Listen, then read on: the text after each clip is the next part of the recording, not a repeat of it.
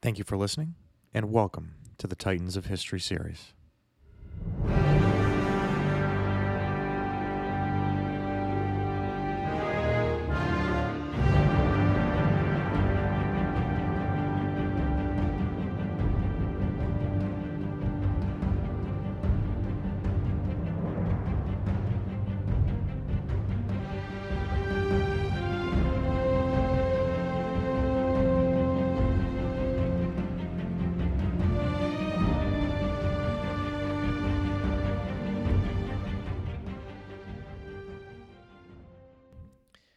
Episode 2 A World in Revolution.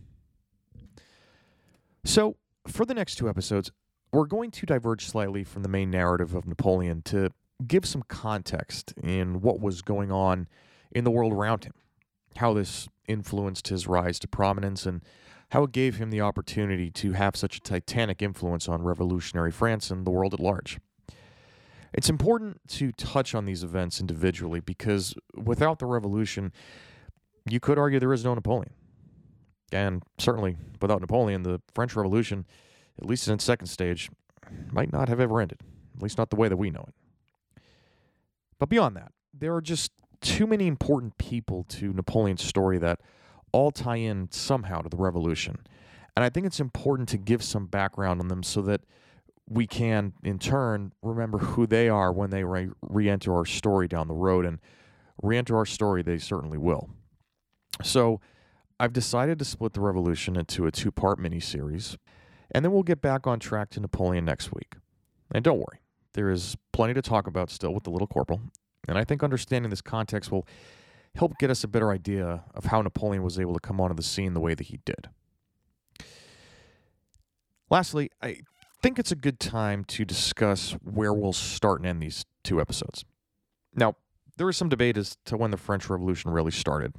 Most consider the storming and subsequent fall of the Bastille as the starting points. But I've always felt like that's just a convenient, accurate dart throw because it happens to be a violent takeover of a symbol of royal authority in one event. Bang, bang, boom, easy to pinpoint. But there are so many factors that led up to that single event, and any one of those could honestly be considered the quote start of the revolution calling of the Estates General, and the subsequent swearing of the tennis court oath, or even further back to the end of the Seven Years' War before Napoleon was born and its geopolitical ramifications. Or, you know, the fact that France had no damn money and still went to war with Britain to help some rebellious American colonists in their own revolution. All of them have valid arguments. But regardless of the starting point, the real debate is when the French Revolution ended. Some will argue it ended in earnest after the fall of Robespierre and the subsequent Thermidorian reaction. Others will argue further with the coup of 18 Brumaire when Napoleon came to power. Others still would even say that it didn't end until after the Napoleonic Wars and the Bourbons were restored on the throne. I mean, that is a literal revolution, is it not? All are valid arguments, but for the sake of brevity and context, these two episodes are going to end at the Thermidorian reaction. Now, I'm not saying that's when the revolution itself ended, but I think us leaving it there will be a good transition point into how we're going to introduce a young artillery officer onto the scene for some of his first notable action in what would become an unforgettable life. Now, with that said, giving an entire rundown on the French Revolution would take up an entire series in and of itself. And so these episodes are going to go over many of the important events in broad strokes. Hell, even giving a rundown on the first half of the revolution, as we're doing here, would practically take up the majority of that series. So I'm going to leave out a lot of specific details and people for the sake of time, as well as not to diverge too far up topic we will touch on the most famous aspects of the revolution and the most important, i.e., States General, fall of the Bastille, tennis court oath, National Assembly, Legislative Assembly, National Convention, Louis the Sixteenth becoming Louis Capet, and then becoming Louis without a cap at all, the Reign of Terror, all the fun stuff. The importance of these events, of course, how the revolution played out both domestically and internationally, and how that allowed Napoleon to burst in front of a national audience and become a hero, essentially, overnight. So, with all of that said, let's dive in to the French Revolution. The origins of the French Revolution are complex and multifaceted. It's generally agreed upon that its causes were a combination of economic, social, political, and historical factors that ultimately led to an uncontrollable powder keg, which, when ignited, completely changed the political structure of a monarchist conservative France specifically and Europe generally. You see, France had been ruled by what is known in history as the Ancien Regime, literally the old rule, and it was split into three broad classes of society known as the Three Estates. Now, within each estate, there were even broader social stratas, but in general, the three estates worked as such. The first estate consisted of the clergy, that is, the Catholic Church, making up about 2 to 3% of the population. The second estate was made up of the nobility, making up around 10 to 12% of the population and about 80 to 85% of the country's wealth. And then there was a third estate, which consisted of literally everyone else, about 85% of the population. The Ancien Regime had ruled France since the late Middle Ages, around 1500 AD, and saw its pinnacle of high court rule defined by absolutism during the reign of the Sun King, King Louis XIV. His insistence on the divine right to rule would be a critical component of revolutionary ideals as the Enlightenment age began to question the legitimacy of this supposed divinity, or really the need for monarchies altogether, during the 17th and 18th centuries. Fast forward to the mid 18th century, and these ideals of enlightenment began to take roots in all areas of society. You see, during the reign of King Louis XIV, the palace at Versailles, which he expanded from a few small chateaus into a sprawling country palatial estate, was the center of all cultural, political, economic, and social influence in France. But as the 17th century ended and the 18th century began, more and more people became educated, more people were learning how to read and write, and this meant that there was now a much larger audience for a budding media sector in French society. And as a result of this, more people now had the ability to discuss ideas with one another in places like coffee shops, Masonic lodges, and reading clubs.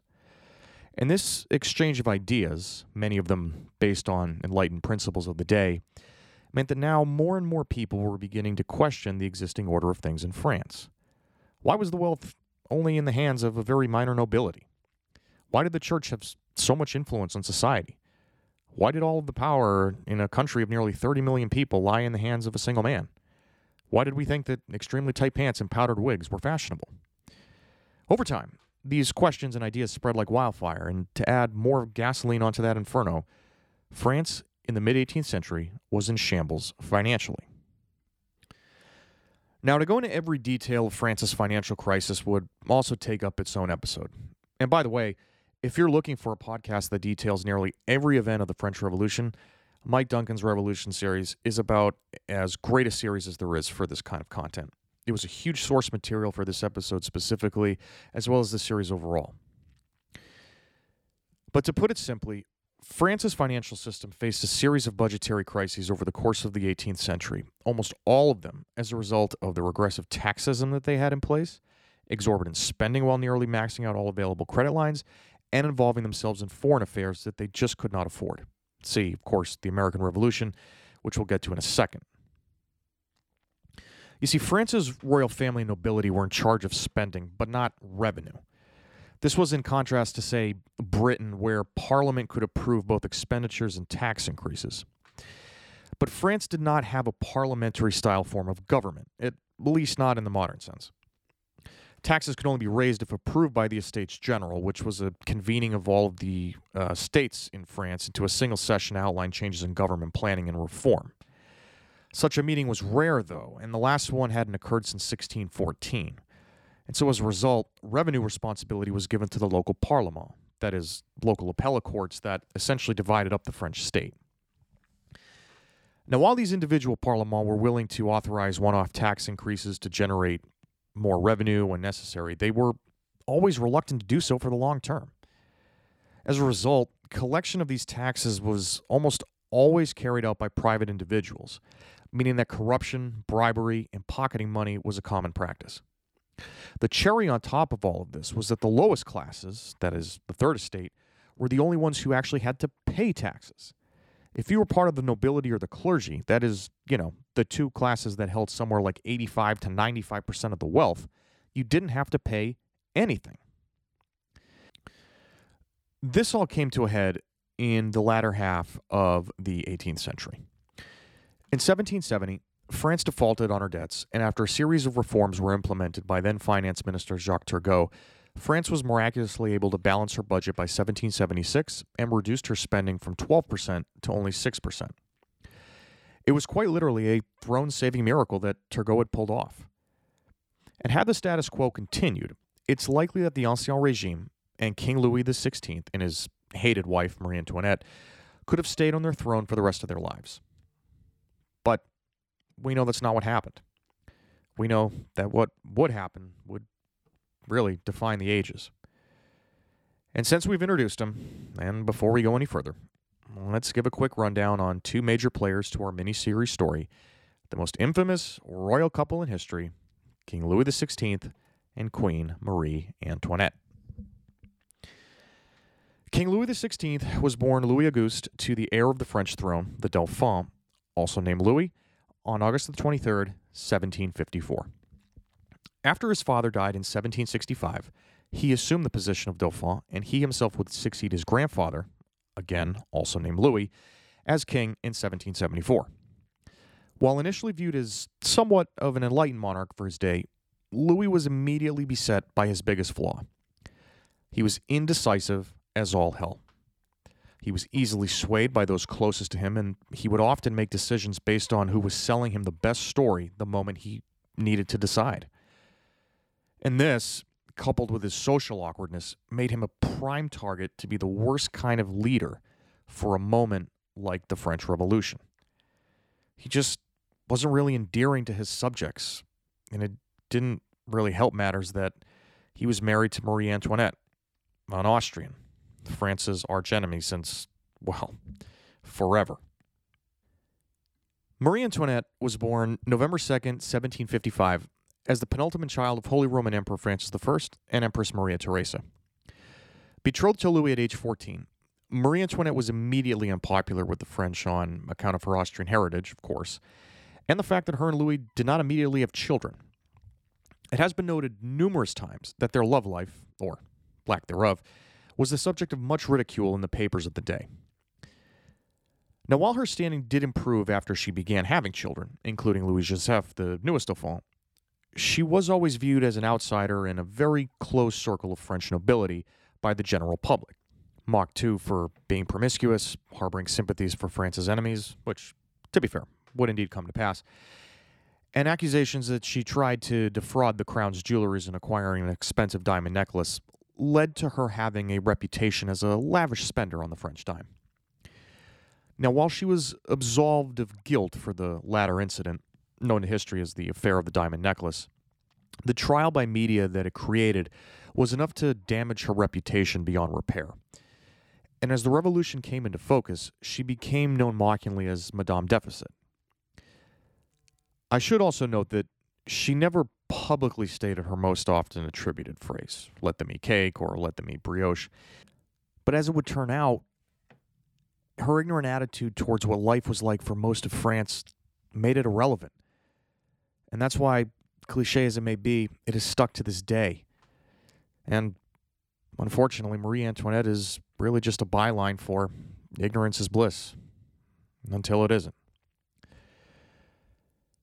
So, now that we've introduced two of the most hated and, quite frankly, tragic monarchs in French history, let's go back to France's debts.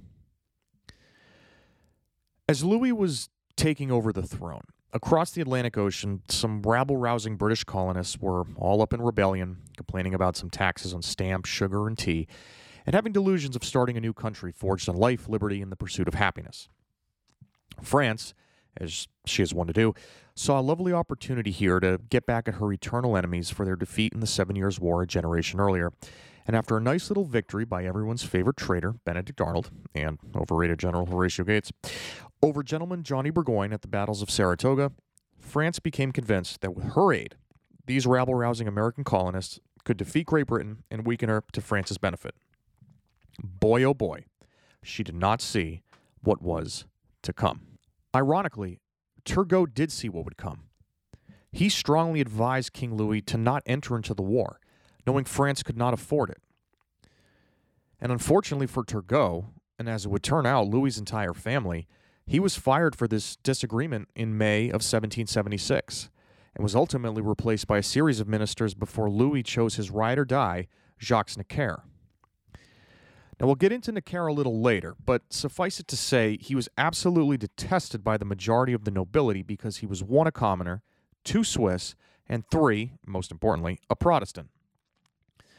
And despite the fact that he was arguably the best man suited for the job based on his financial acumen and career credentials, the nobility, in all of their vaingloriousness, could not stand to listen to this commoner Swiss Protestant tell them how not to spend their money. So, as a result, he too was replaced by the now infamous Charles de Calonne in 1781, right as the American Revolutionary War was coming to its effective end. Now, Calonne understood the financial situation France was in from their involvement in the war, as well as the greater Anglo French wars that extended into the Caribbean. He knew that to cover the costs of funding these wars, France would have to take on substantial, and I do mean substantial, state debt. The French nobility would live off the interest of this state debt, and by the mid 1780s, France was unable to keep up with the payments and was near insolvency. The only way that they would be able to pay off these debts would be to raise taxes, and to the surprise of no one, the regional parliament refused to do so. Calonne then persuaded King Louis to call together a council of the higher nobility, called the Assembly of Notables, to convince them to raise taxes. But once again, they refused, and the national debt continued to rise until it hit an almost unimaginable high of 4.5 billion livres.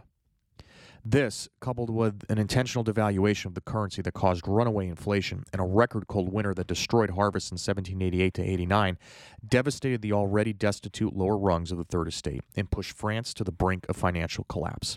King Louis, with no alternative due to his tepid decision making in the previous decade, had to summon the Estates General for the first time in 175 years. It would be the last time anyone would summon the Estates General. The convening of the Estates General was one of the biggest events in French history up to that time. While the estates had been called before, the last time it convened in 1614, the political and social landscape of France was so different than in 1789, its use as a functionary of government reform was not entirely understood. To put in perspective, just how long 175 years is? If we start on the day the Americans issued their Declaration of Independence on July 4th, 1776, 175 years from that date would be July 4th, 1951. Think about how much changed from 1776 to 1951. We're talking about the French Revolution, our boy Napoleon, the Industrial Revolution, the American Civil War, the scramble for Africa, two world wars, among a million other things I wouldn't be able to list in a matter of an hour. In 1776, they were using musket balls and cavalry charges to kill the enemy. In 1951, they were using jet fighters and strategic bombers with the capability of dropping nuclear payloads. Night and day can't even begin to describe it. Now, this uncertainty on precedent led to a major debate as to how the voting process would work when it came to implementing changes in the government. That is, creating a constitution, implementing a reasonable tax system, and getting rid of feudalism. Now, on the one hand, the most conservative members of the assembly, that is, the majority of the older clergy and the nobility, wanted the voting process to proceed as it had in 1614, with each estate getting one vote. This would ensure, though, without question, that the first two estates would veto anything the third estate proposed, essentially killing any chance of reform. Now, on the other hand, because each estate was to send a certain amount of elected representatives to the estates general, the growing bourgeoisie class of the Third Estate wanted the estates to have votes based on each individual member present. Many in the Third Estate also believed that there would be enough sympathetic members of the First and Second Estates to help sway votes in their favor should the opportunity arise. One such notable example was America's favorite hero, the Marquis de Lafayette of the Second Estate. But this was especially true when the election results for the representatives came back in the early spring of 1789. King Louis was very confident he could rely on the clergymen on his behalf. But many of the elected officials for the First Estate were local parish priests sympathetic to the plight of the common people, rather than, say, higher ranking bishops King Louis had hoped would be the chosen representatives to the Estates General. Now, following elaborate ceremonies to mark the occasion, the actual meetings were contentious from the start. Following all of the pomp, the estates were seated in accordance within their respective estates. That is, the first two estates at the head of the hall, with the third estate at the back. Now, while taxes were the main issue to be discussed, there were also other items at hand, such as absolutism, constitutional power, and noble fees. But King Louis and the first two estates made it well known from the start that the protocol from the previous estates general would be the order of the day. That is, each estate having one vote.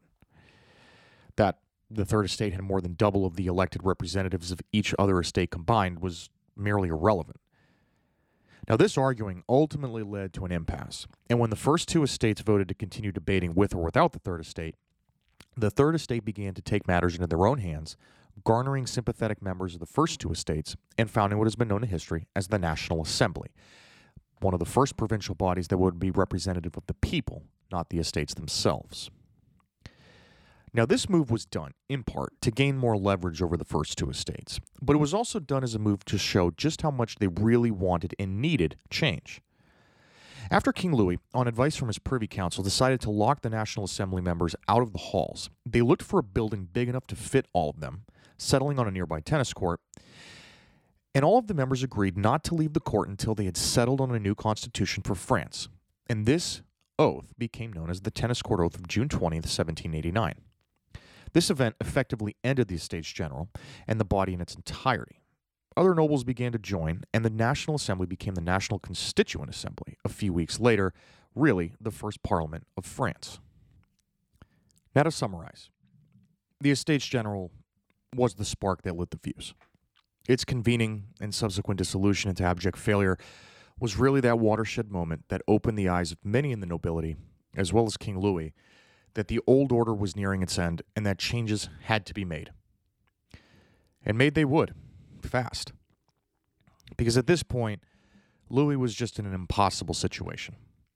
On the one hand, he had his wife and his brother, the future King Charles X and current Comte d'Artois, telling him to essentially rule by royal decree, as was his birthright. But on the other hand, he needed to give in to some reform or risk complete insurrection. But unfortunately for Louis, as would be the case for much of his reign, he sided with the wrong people in the wrong corner at the wrong time. And he chose to side with his family.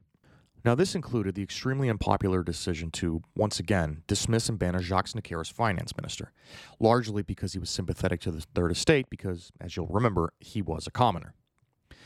As a result, the Assembly believed that they would be shuttered and forcibly removed as a result of a conservative plot against them and this was further validated when a large concentration of royal troops from regions outside of Paris, with many of the soldiers actually being foreign mercenaries, began to gather outside of Versailles where the assembly was meeting. Now, from here, it was clear that a violent insurrection would become inevitable.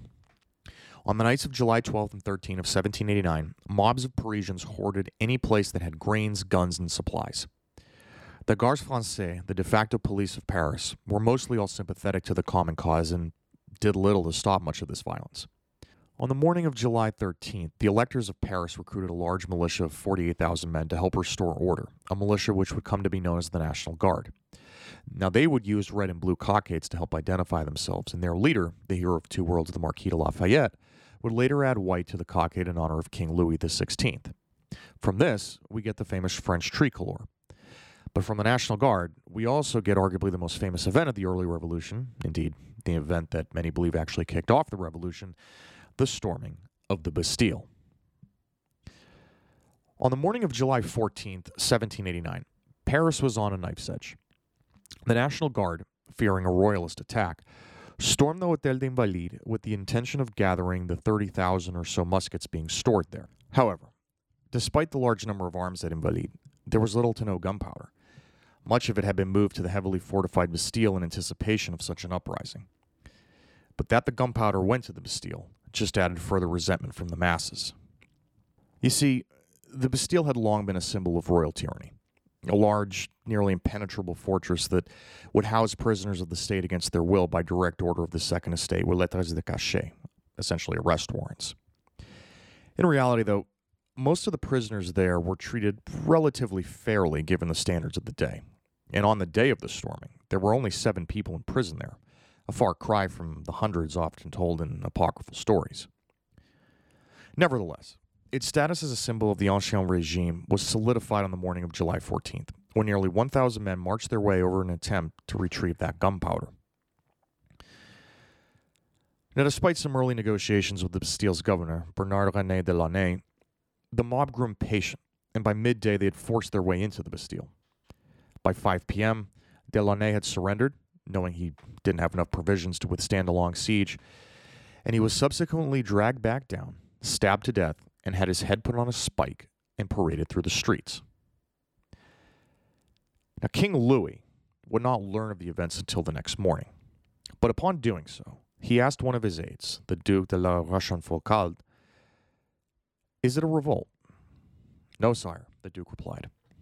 It is a revolution. Now, today, July 14th is celebrated annually throughout France as Bastille Day.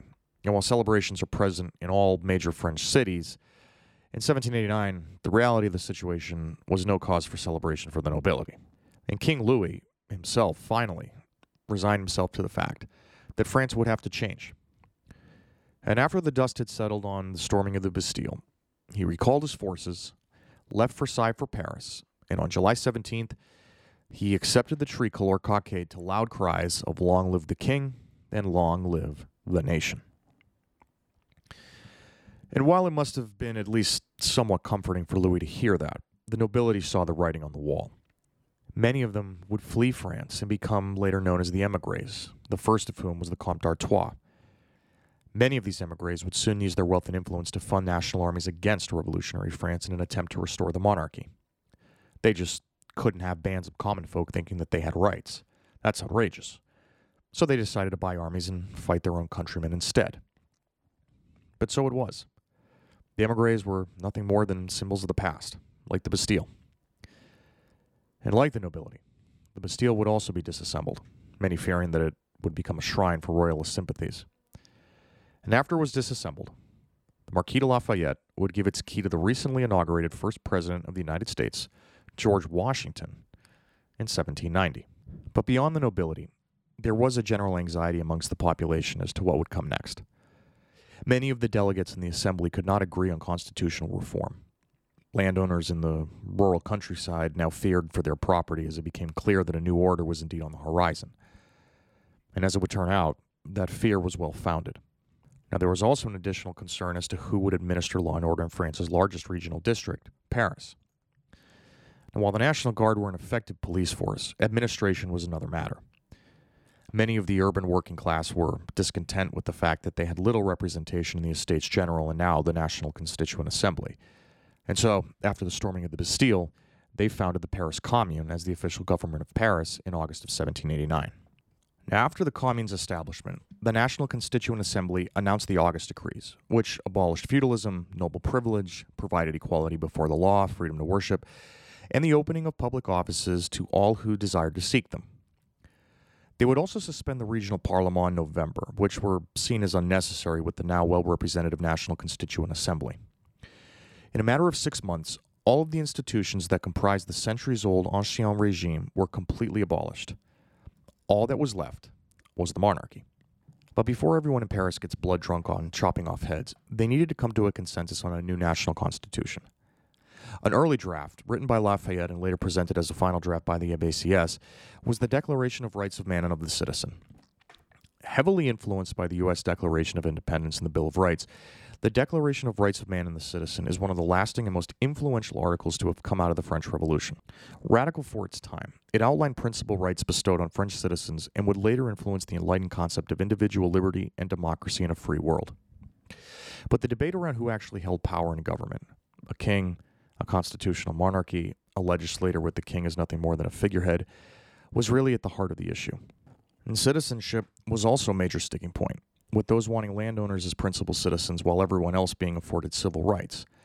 But then there were others who wanted all rights altogether for all men. Many of these issues would become major debates for one of the most radical factions of the French Revolution, the Jacobins. So, now that we've gone this far in the episode, it's time to finally talk about the infamous Jacobin Club. And I mentioned at the start of the episode that the Enlightenment era and rising literacy rates in France brought on more independent thinking as well as a collective consciousness regarding new ideas and philosophies. This was especially prevalent in Paris, where many cafes and restaurants would host like minded thinkers and allow them to exchange ideas, eventually turning many of these gatherings into political organizations, the most famous of which, of course, were the Jacobins. Now, the Jacobins was founded as the Society of Friends of the Constitution in 1789. Much of their early history is relatively unknown since it was, at the time of the Estates General, an underground organization. But its original members were delegates from Brittany, including the Comte de Mirabeau, the Abbé Sieyès, the Abbé Gregoire, and a young deputy lawyer from Artois, Maximilien Robespierre. Now, I'll get into many of the factions within the Jacobin Club later in the episode, specifically the Girondins and the Montagnards, as well as some of their most famous members, chiefly Robespierre and one literal giant in Georges Danton. But for now, just know that they were a radical wing within the National Constituent Assembly, hell bent on making revolutionary France as egalitarian a society as possible. And while still a relatively small faction within the assembly, their influence began to grow steadily as 1789 progressed into absolute chaos. Because you see, despite all this revolutionary fervor and excitement about a new age in French government, the economy was still deep in the red, and food shortages were now leading to full scale riots and lynchings of bread hoarders. The lower classes of Paris, who, up to this point, had been largely left out of the overwhelmingly bourgeoisie revolutionary policies, began to grow restless and began to demand action. These sans-culottes, literally without breeches in reference to the tight pants worn by the upper classes of the Second and Third Estate, began to form local militias and demand that they too be represented in the proceedings. Now, another class that was left out of all of this, of course, were the women. Many women, long abused by the Ancien regime, and now having to deal with an economy that could bring them absolutely no relief, as well as facing the threat of starvation, assembled outside the Hotel de Ville, seized weapons, and marched some 7,000 strong while gaining numbers along the way, all the way to Versailles. When they arrived, they entered the assembly, made it known that they would not disperse until their demands were met, and requested an audience with King Louis XVI. Now, Lafayette, as head of the National Guard, urged the king, for his own safety, to return to Paris and remain there with his people. And despite some skirmishes into the following morning, including a near lynching of Marie Antoinette, Louis relented and announced he would return to Paris permanently. He also stated that he would commit himself to a constitutional monarchy, even changing his title from King of France to King of the French. Now, the Women's March on Versailles, as this event has become known to history, is one of the most important events to come out of the early revolution. It forced the royal family to come face to face with the suffering of their subjects for the first time. But it also instilled a belief among the common people, and especially among women, that they were all small actors on a massive stage, and that they could all help to drive the change necessary for New France. They had just forced their way into Versailles and had forced the king to come back to Paris, right? And while I'm sure he was terrified, Louis at least could fall back on the idea that he was there to help his subjects. I'll go to Paris, he thought. Make an appearance, let them know that I'm a king of the revolution, and then I'll be back in a matter of a week. But little did he know that as he and his family made that slow trek up to Paris, it would be the last time any of them would ever see Versailles again.